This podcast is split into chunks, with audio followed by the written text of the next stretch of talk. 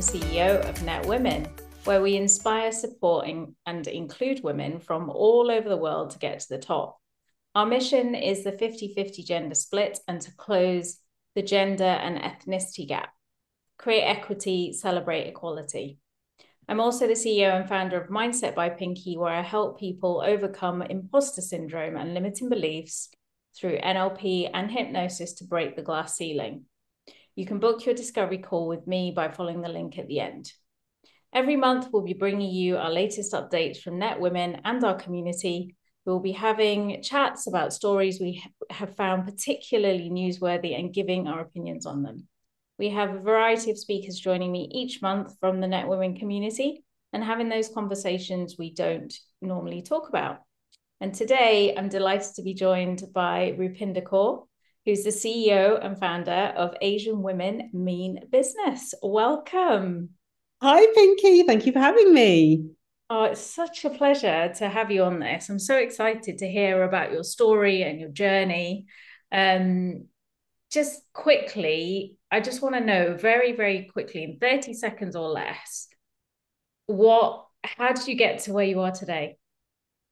So my background is in psychology and human resources. That's what I did my my degree and my master's in. I spent uh, 15 years in the corporate HR world and realized very quickly that there weren't many people that looked like me. Um, and here's the thing sometimes you have to sometimes you're looking for a seat at the table and sometimes you have to create the table and that's effectively what i did with asian women mean business i created the community that i was looking for um, to give others the support and the coaching and the mentoring that i would have loved to have had quite early on in or in middle of my career that's amazing um, I absolutely love that idea. And being a South Asian woman myself, I know how difficult it was for me growing up in a very white world and being the first generation born in the UK after my parents moved over. And it's probably a very similar story for you. Um, let's go back a little bit to that point in your life. What was it like for you growing up in the UK? Were you first generation born yeah, I was. So I was first generation born to two young migrant, um, South India Indian migrant uh, who came to Wolver- Wolverhampton. which, which, is where my dad had his family, and I, am the eldest. Um, my parents were really young when they had me. My mum was 20, my, uh, my dad was 22. They were both of them were blue collar workers. They worked in the, the factories um, that were very prevalent in the Midlands at that time.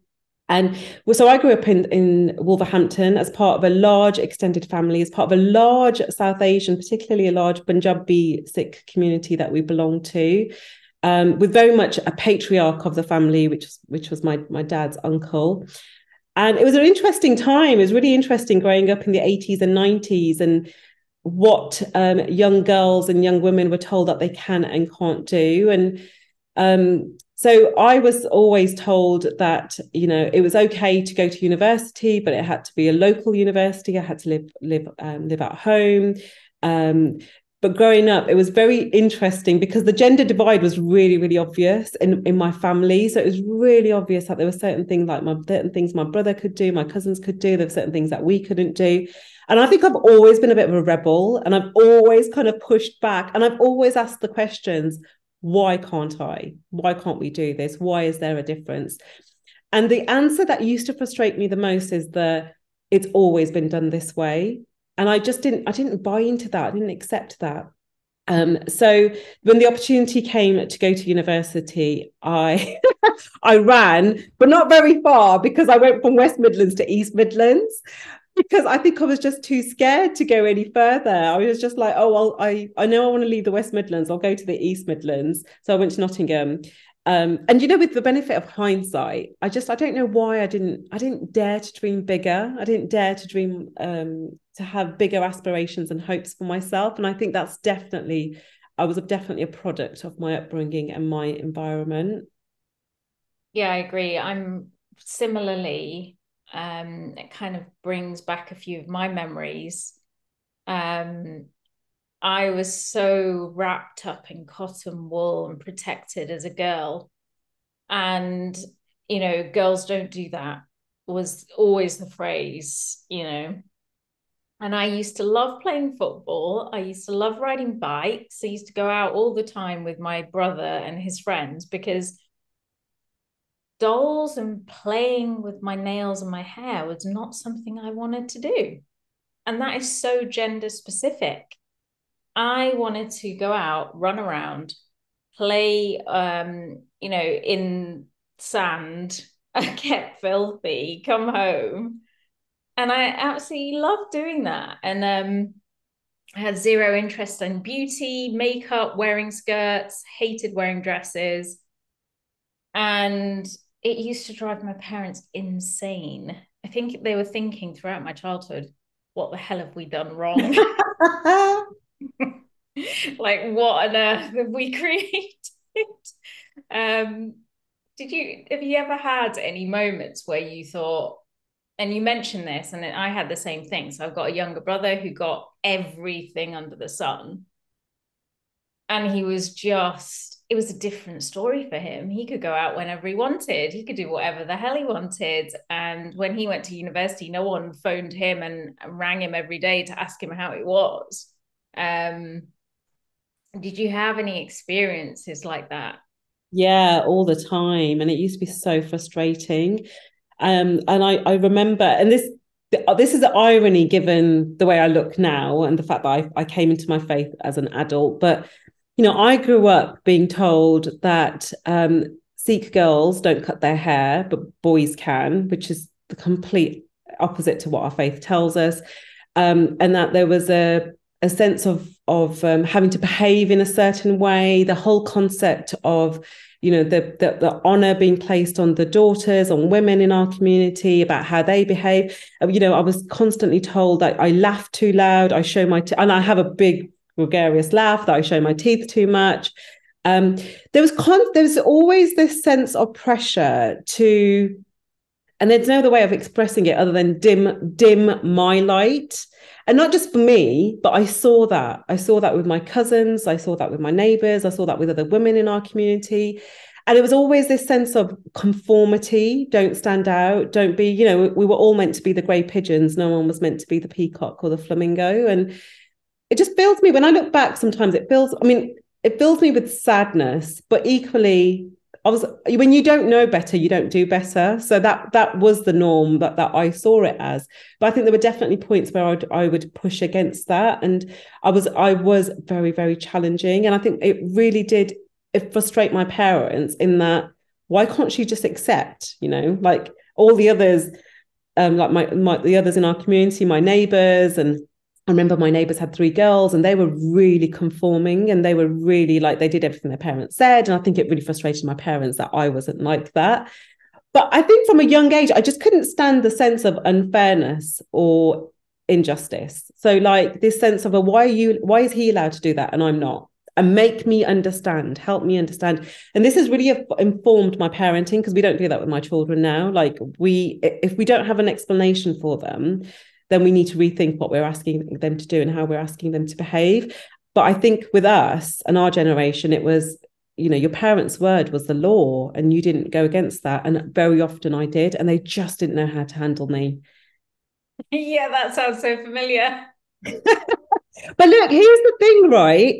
I think that rebellion comes in handy because when I think about what I then went went on to do and what I'm doing now, I think all the seeds of that was planted there, like in terms of pushing back, not accepting the status quo, about asking awkward questions, about not shying away, about not wanting to conform. So all of that, all of that resistance, all of that has held me in good stead. And I know you must feel the same as well with what you're doing as well. Like it kind of lay down, lays down the foundations for how you want to live your life and what you want to do as an adult. Yeah, I think going to university really opened my eyes to firstly being in a school of all white people, me being the only brown person, all white girls. So it was an all girls school, pretty strict, pull your socks up, otherwise you have detention type school. Um, really itchy, woolly, grey socks, by the way, right up to the knees. Ugh. horrible. Um, but we we had to do it, right? It was part of being in an institution. That's what the school rules were, and you couldn't possibly break the rules. I went to university, I broke all the rules. I can tell you. it was honestly, it was the best time of my life. And the reason for that is because I felt that freedom. I felt mm-hmm. I felt like I was, you know, in a multicultural world and realized that actually there are so many different people and so many different backgrounds out there. And it really piqued my interest and I did go a little bit off the rails, quite honestly. I had to repeat my second year because I failed because I was partying too hard.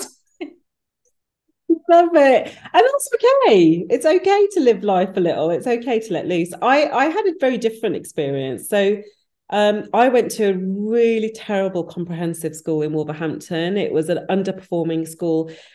My parents are not educated. They uh they they understand and value a sense of education. So they were their thing was they wanted um, their children to go to university. They weren't bothered what university. They weren't, you know, I didn't know about the Russell Group of universities until my final year at uni.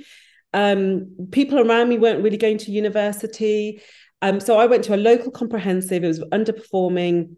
The teachers had low aspirations of the children. It had, um, you know, there were children from a certain socioeconomic background, a very diverse background. And can I be honest? I hated it, mm. hated it. And I look back now. And so some of the things about some of the limitations that I placed on myself didn't just come from my um, my community or my home life. It came from the from the educational institute that I was part of. And there have been quite a few times now, like I've really thought about it and thought, and I have this conversation with my parents, and they're always like, "Oh, but you did great! Look how great you did! It all turned out well." And actually, yeah, it did turn out well. But there's always that moment where you're just like, hmm, what more could I have done? What more could I have been capable of if I was surrounded by people, if I was the and and that's why I think it really, like I said, it really it's really informed the decisions that I've made about the people that I surround myself with now as an adult, the people that I surround my children with, um, because it it made it made me realize how these limitations start to creep in to our vocabulary our mindset and in terms of what we think is possible for us. If we don't see people around us achieving stuff if we don't see people around us breaking through we don't think we're going to do it. And i i learned that lesson so much later on in life.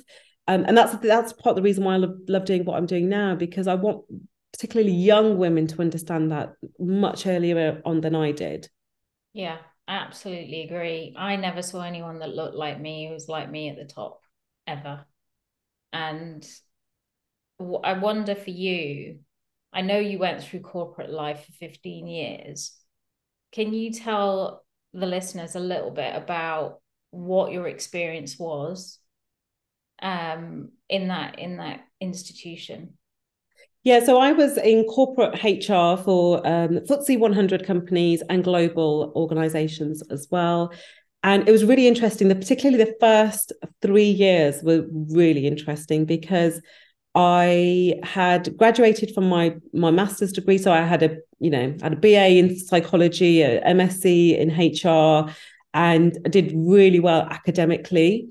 And then I went got into the corporate world, and I, ha- I still had all of that old mindset around work hard, keep your head down. You'll get the tap on the shoulder about being promoted or about being paid more.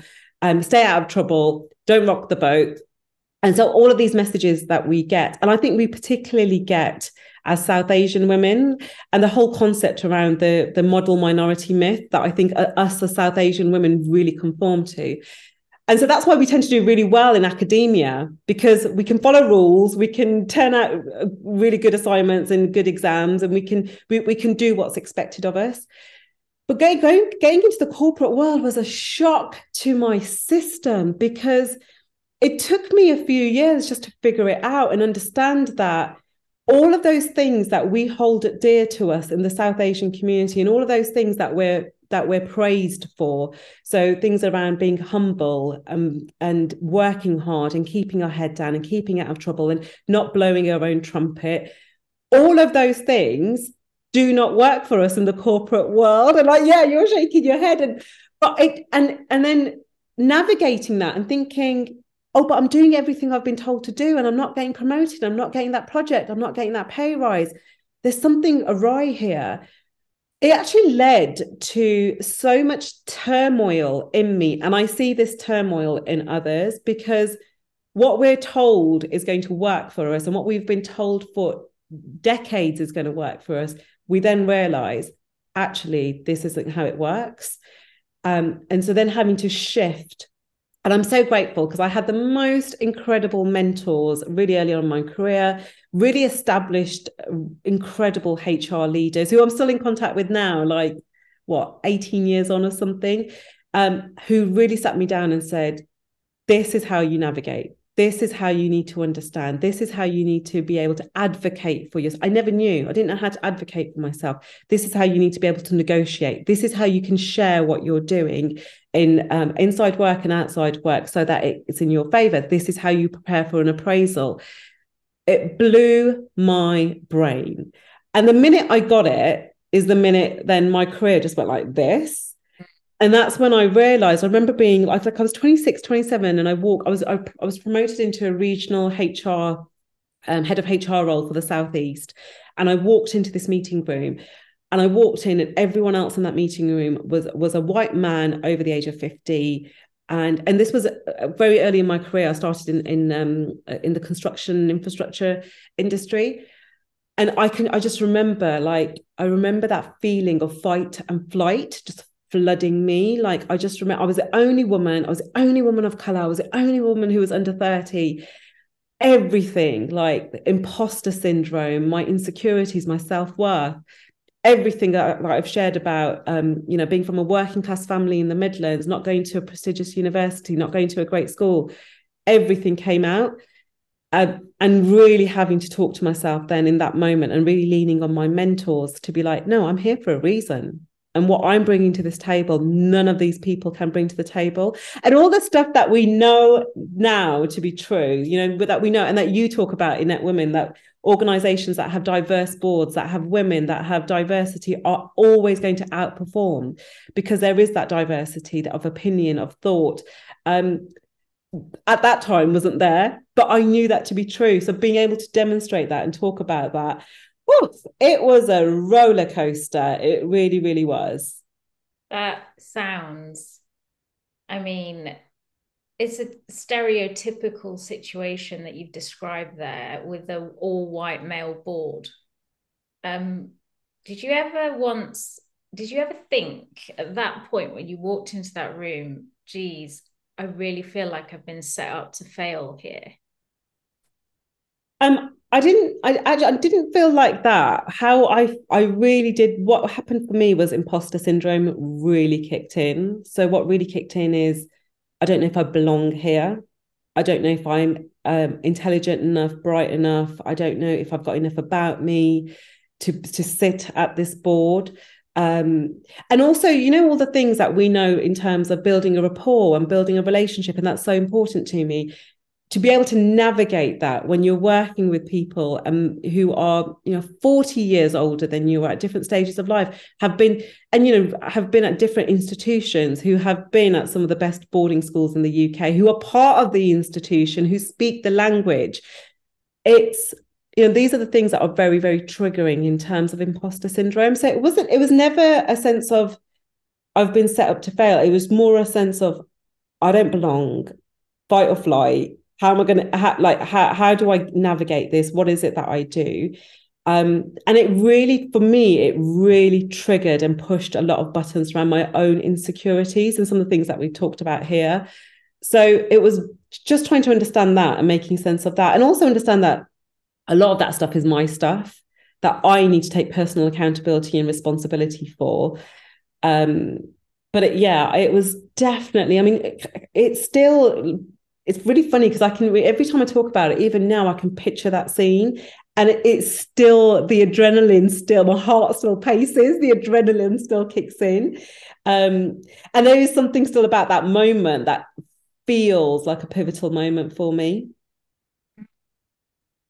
What made you um, overcome that feeling? And and you mentioned it already by really tapping into that reserve of confidence that you had that you deserve this. How did you then build that rapport and get to really be respected heard um, listened to and supported in that environment? So i think i was really um, lucky um, and i'm very conscious about using that word actually because i know lots of women use that word but I, I, had a really great relationship with the two mentors that I had in that organization, and they they were champions of mine. They were advocates of mine.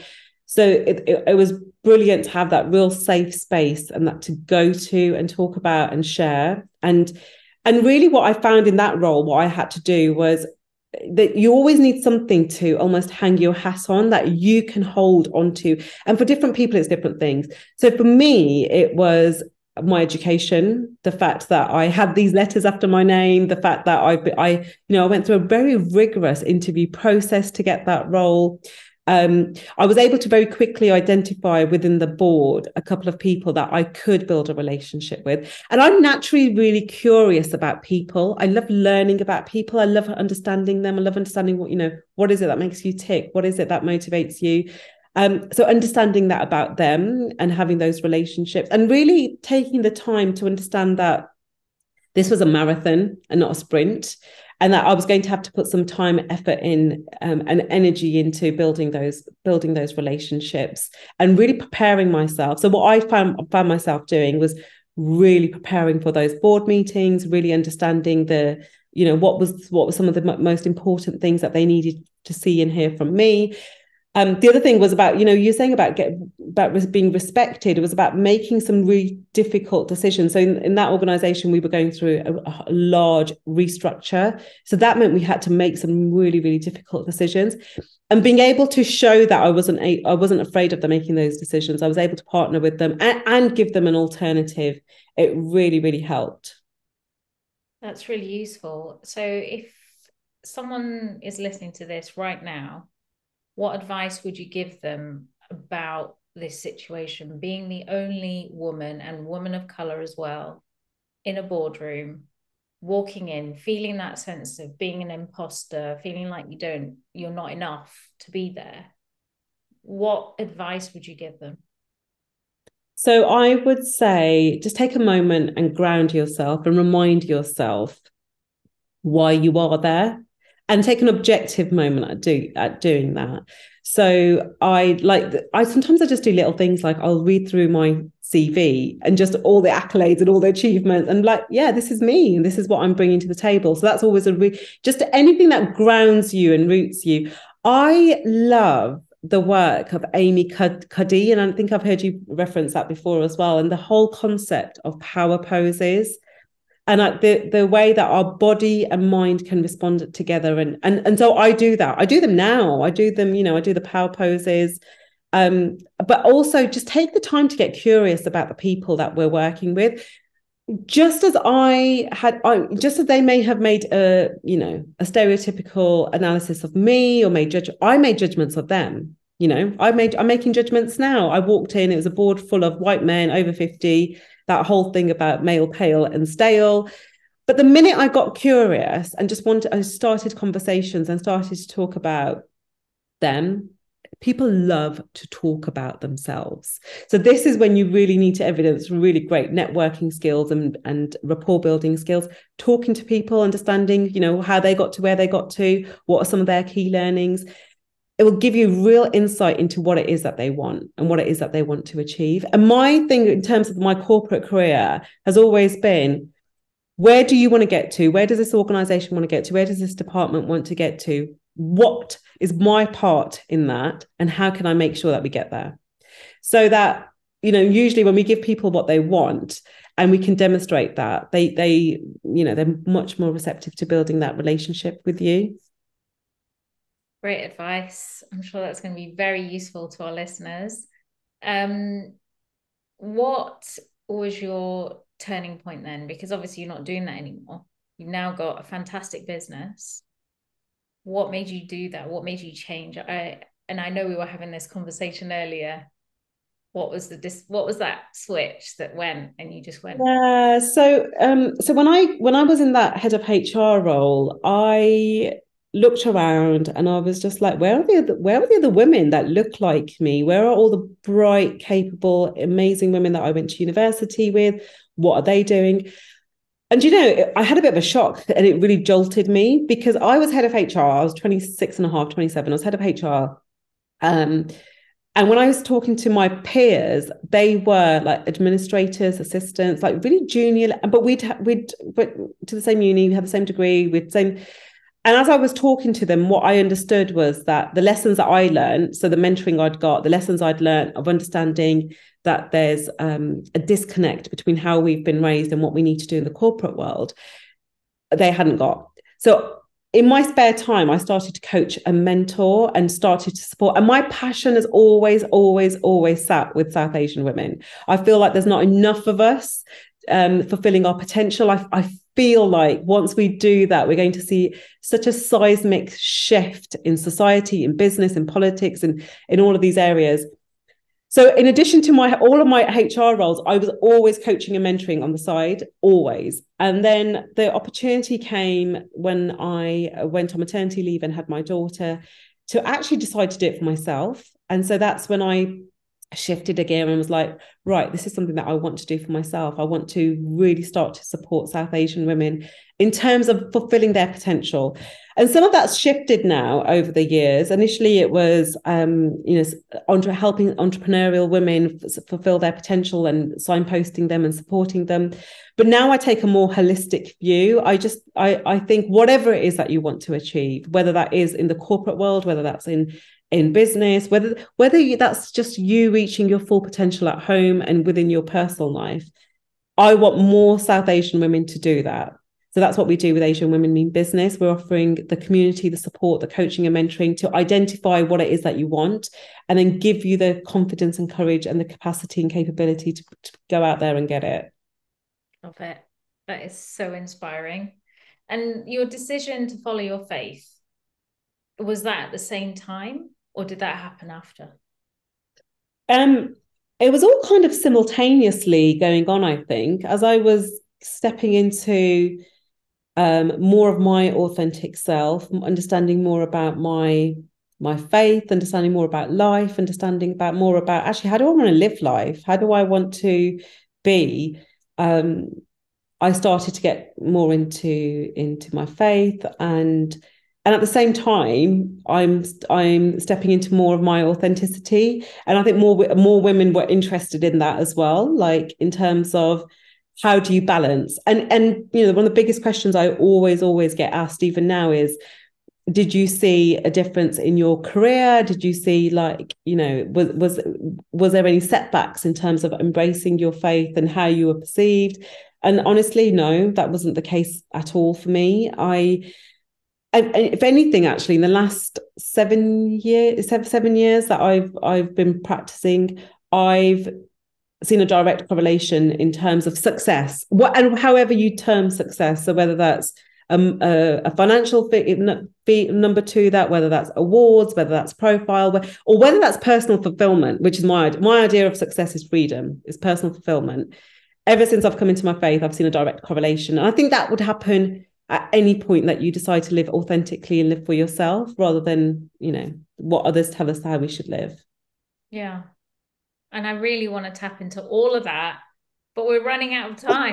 That'll be another time.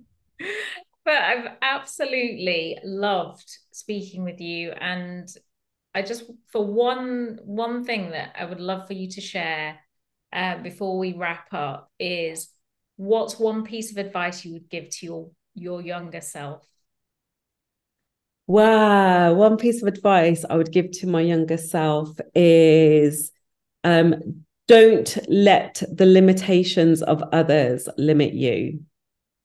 I love that. Shivers. That's amazing. And also, how do our listeners find out more about you, more about Asian Women Mean Business? Because there's so many women out there, like you said, that don't get the equity to get to the positions of power that you have talked about. So, how do they find out? where can we find you? and how can they find out more about your business? Thanks, Pinky. Well, you just any search engine, Asian Women Mean Business will be right there, Rupinder Kaur, um, everywhere. LinkedIn, Twitter, Instagram. We've got a really comprehensive website with blogs and podcasts and lots of different things that we're doing on there as well. You can't miss us. Google us, you'll find us. Omnipresent. Just yes. Fantastic. Rupinder, thank you so much for joining us today. I really appreciate your time. I know you're a busy woman, winning awards and doing amazing things for Asian women. And I'm delighted to have you here and in, in our network and just enjoying your company as well. So thank you. Oh, it's been an honor and a privilege. Thank you for having me. So that's our episode done. Thank you so much, everyone, for listening. We really appreciate your support. Email us if you'd like to feature, or if you've had any ideas at all at hello at netwomen.co. That's .co, not co.uk. You can subscribe to our newsletter or sponsor us with our mission create equity, celebrate equality. You can let us know what you think, leave a review, share, share tag Netwomen Co, and find us on LinkedIn and Instagram just by searching Netwomen. Also, head to our website for our latest blogs and updates at netwomen.co and DI programs on netwomen.us. Book a discovery call with me, calendly.com slash netwomen. Thank you for listening. Bye.